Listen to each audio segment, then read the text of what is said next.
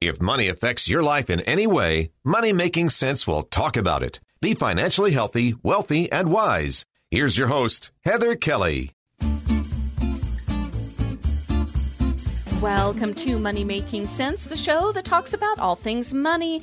Today we're talking about how to talk to your partner about money. And that is a real hot button topic sometimes. Joining me today is Joyce Marter. She is a licensed psychotherapist. She's also the author of The Financial Mindset.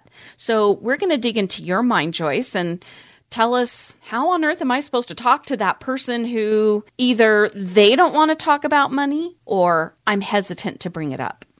Absolutely. It's a tough situation. And as a therapist for 25 years, I've worked with so many individuals and couples who have had challenges in their relationship with money. I've become extremely interested in our psychology of money, how our thoughts, our belief systems from our families of origin, our past traumas and relationships really shape our financial reality how our emotions around money can be so charged. And especially in partnerships, money can be a very loaded issue. For example, if one partner makes more money than the other partner, there can be issues of power and control, which can uh, impact the relationship. If one partner is more financially literate than the other, there can be imbalance. And there's often financial conflict. And we each have different money scripts. So according to research, there's four different money scripts. They're money worship, the idea that money brings us happiness, money status, that money brings us worth, money avoidance, which I would say I'm a recovering money avoidant person myself, and money vigilance, which is somebody who really is financially conscious and something that we should all work towards. So it's common in a partnership for one person to have one style and the other person to have another. Well, currently I'm not in a relationship, and my next statement may tell you why. But if I start dating someone and we, it's not the first or second date, obviously, but if we start getting more serious, I usually start asking for a health certificate and a financial statement. Those two are required before I go any further. That's actually really smart of you and demonstrates that you care about yourself because relationships are interdependent. And as we move into a more serious relationship with somebody, it affects our financial health. And so, if we're living together or we're making major life decisions together, like having a child or even a pet, we want to be informed. And that involves financial transparency and honesty and having regular communication around money.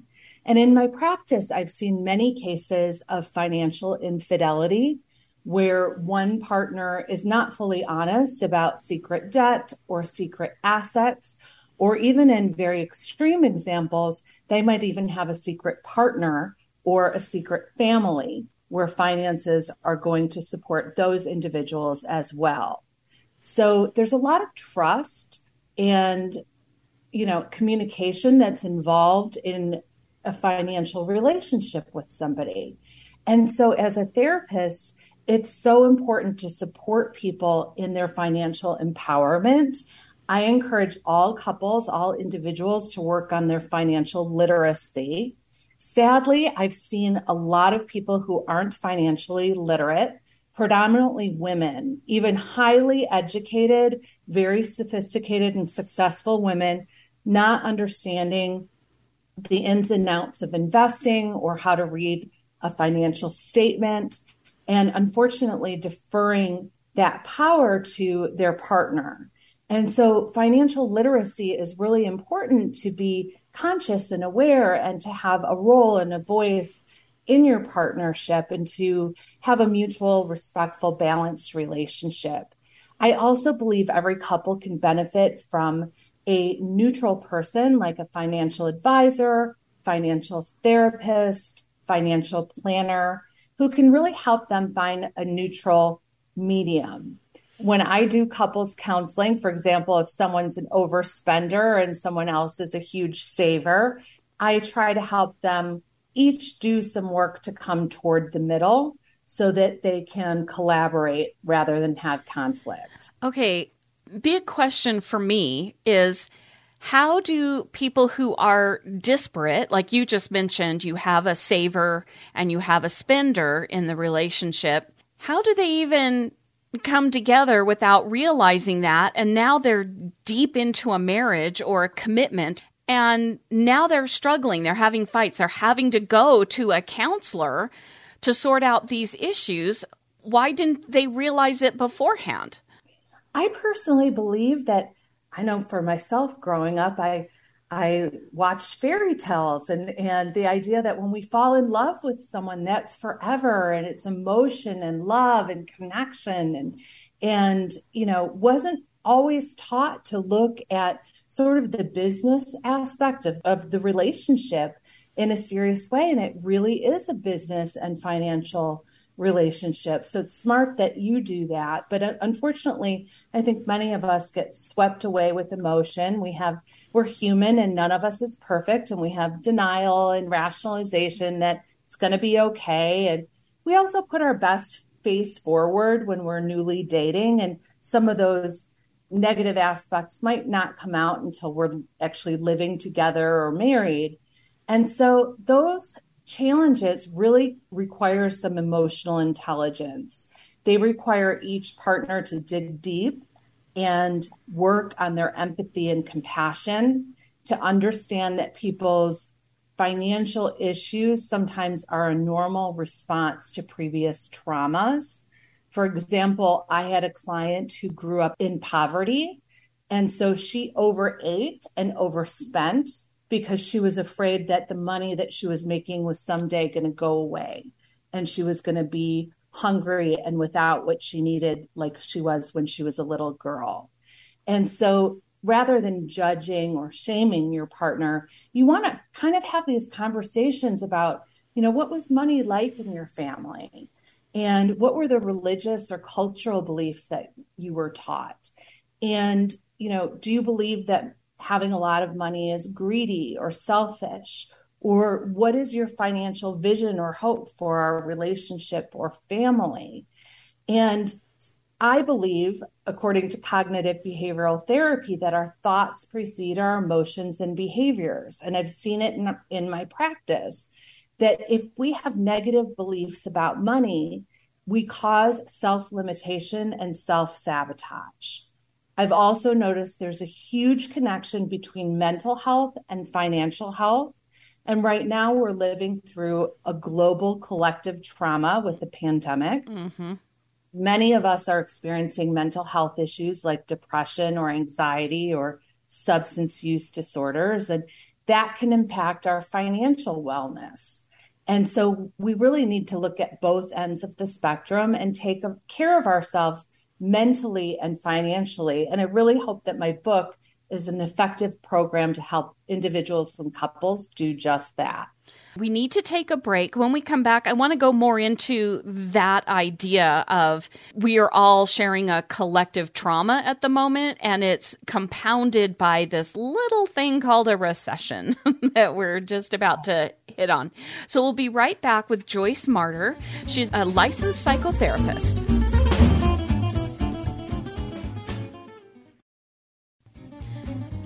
Welcome back to Money Making Sense, the show that affects your life in any way money wise. We're talking about it. And today we're talking about how do you talk to your partner about money, especially if there is an imbalance in the relationship. Joining me today is Joyce Marter. She is the author of The Financial Mindset, and you're also a licensed psychotherapist. So you see a lot of people who are struggling with money, maybe even within themselves, but also if you bring in another person into the conversation. So when we left off, you had just mentioned this trauma that everybody is dealing with that's coming through the pandemic and we were just seeing the the first glimmers most of us in the US were not wearing masks anymore there's not really a big push to teach their kids at home but as we came out of it all of a sudden we've got a recession going yes. on. So now the wallets are tightening up, grocery prices just skyrocketed, gas prices, pretty much everything. If you need to buy a new car, that's outrageous. So, what are you seeing in your practice now with all of this happening?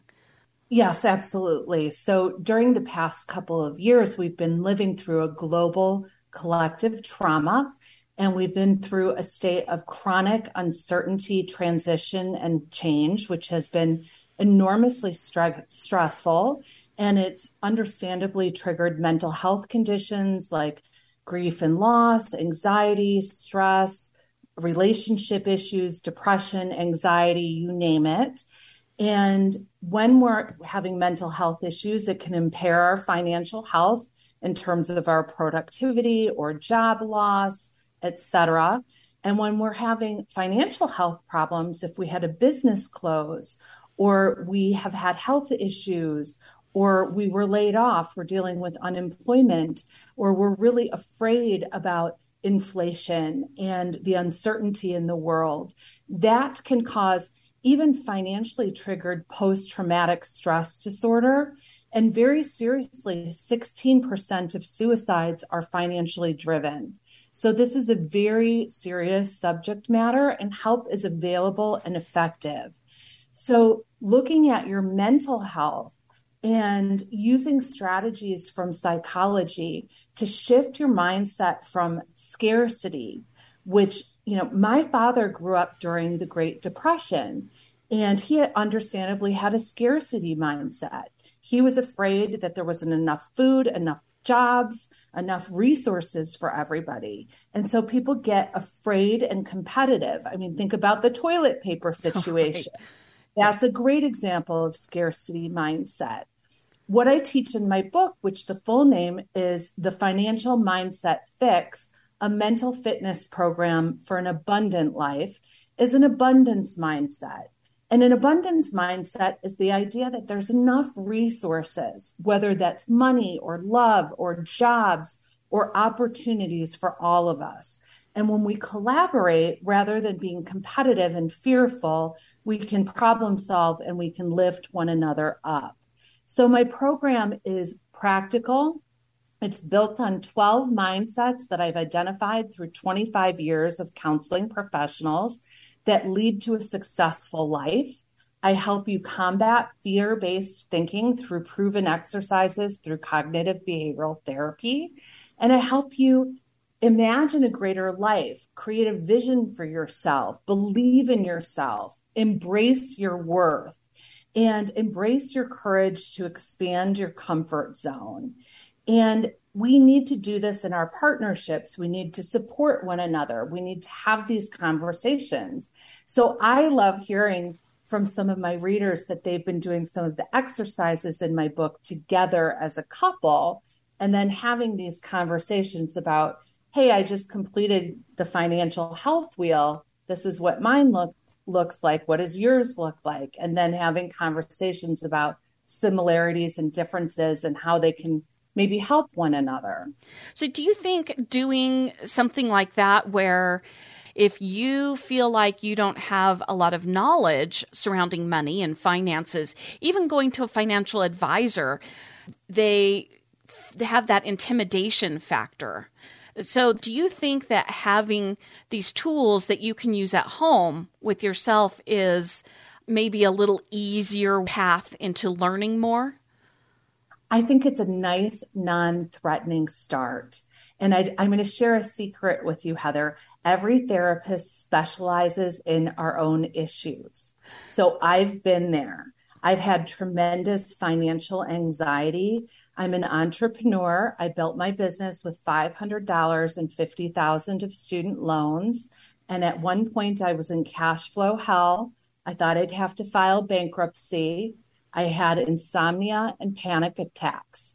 And I used the strategies from my clinical training that I share in my book to turn the ship around. And unbelievably, six years later, I was able to sell my business for a multi million dollar amount, something I would have never dreamed possible. And I believe you can do this too. I really do. And I had such financial shame and anxiety going to a financial planner because I was embarrassed of my debt. I was I had a lot of shame. And so, you know, you want to find somebody that's a good fit for you. Have a 20 minute free consultation. There are places like Consumer Credit Counseling Service that offer free and confidential budgeting assistance and financial literacy courses. Dave Ramsey and Susie Orman have great financial literacy courses that are less than $60 online. And then, uh, of course, I think we all need therapy at different points in our lives. I think that's healthy and normal. My own therapist said to me, Joyce, what does money mean to you? What do you think of when I say money? And I said, Ugh, I think of stress. And she said, Well, no wonder you make it go away. So ah, I had yeah. to reprogram my thinking. And a lot of it had to do with my worth and, and really coming to terms that I deserved to make a profit. I was putting everybody else before myself, paying my staff and my clients, or not my clients, that would be unethical, paying my staff and taking care of my clients and my family, but really not taking care of myself financially. And that was rooted in self esteem and even Susie Orman said she noticed in her financial advising practice that self worth is connected to net worth. So when we work on our self worth, it changes our financial reality. I love that. Self worth is connected to net worth. And I agree wholeheartedly. I went through similar financial issues in my younger years as well, which prompted me later in life to start this podcast where I can help people. Because I didn't get that. When I was growing up, it was like, money doesn't grow on trees, turn off those lights. And that was the extent of my financial learning from my parents. Right.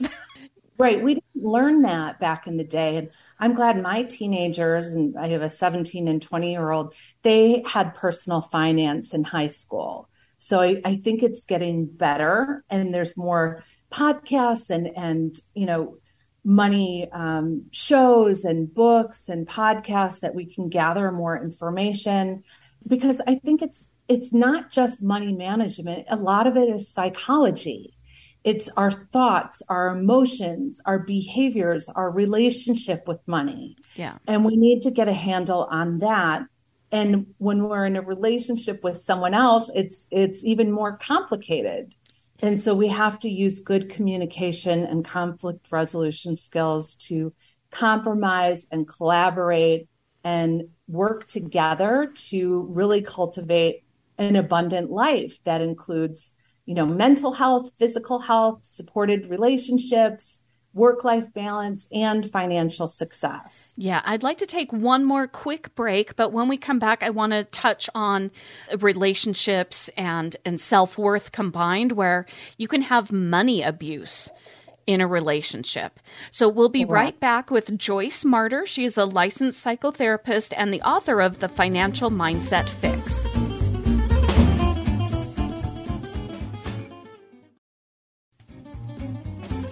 Welcome back to Money Making Sense, the show that talks about all things money. Today, we're talking about how to speak to your partner about money. And I have joining me Joyce Marter. She is a licensed psychotherapist. And Joyce, in the last segment, you touched on this. It's your self worth, which, if you have a lower self worth, you are going to be more prone to having abuse in a relationship. Not just about money, just any type, physical abuse, mental abuse.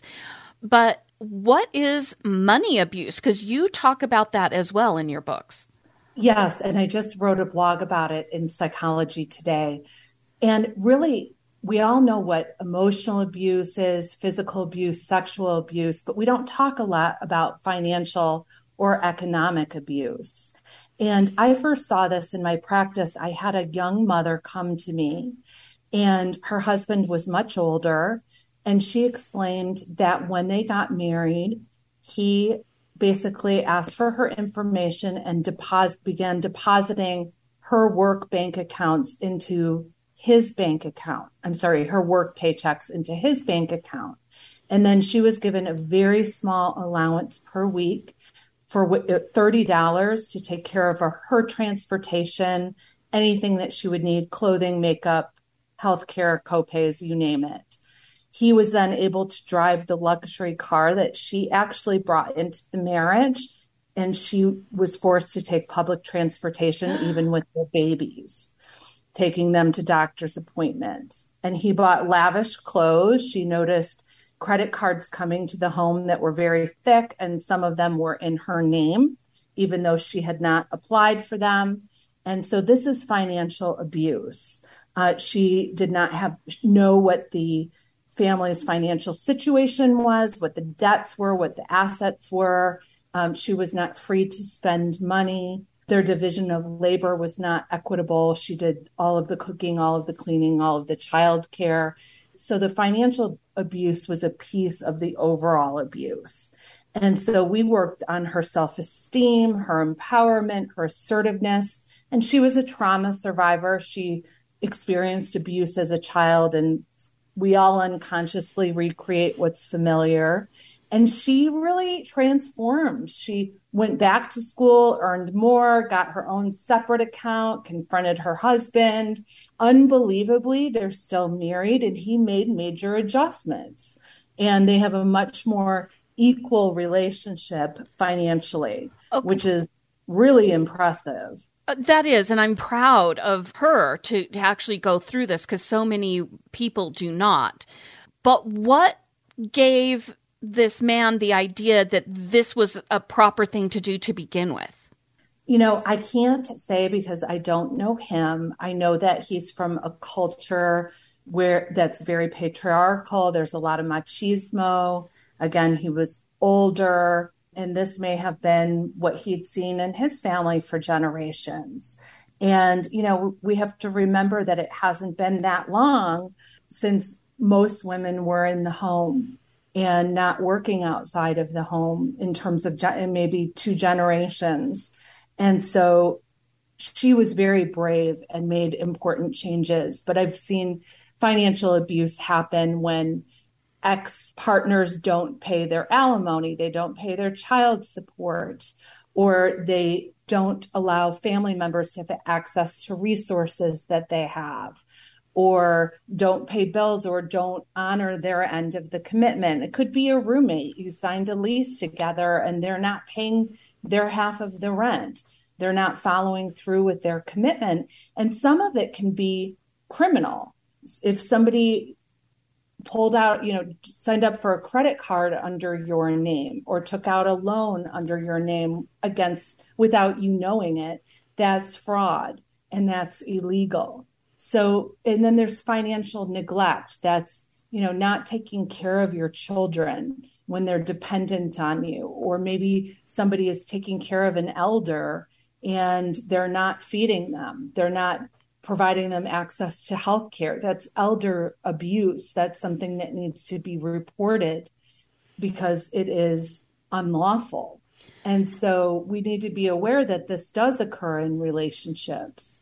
So, how do you go about starting to fix a, a, relationship that has that type of abuse in it? Well, I think, first of all, just recognizing it.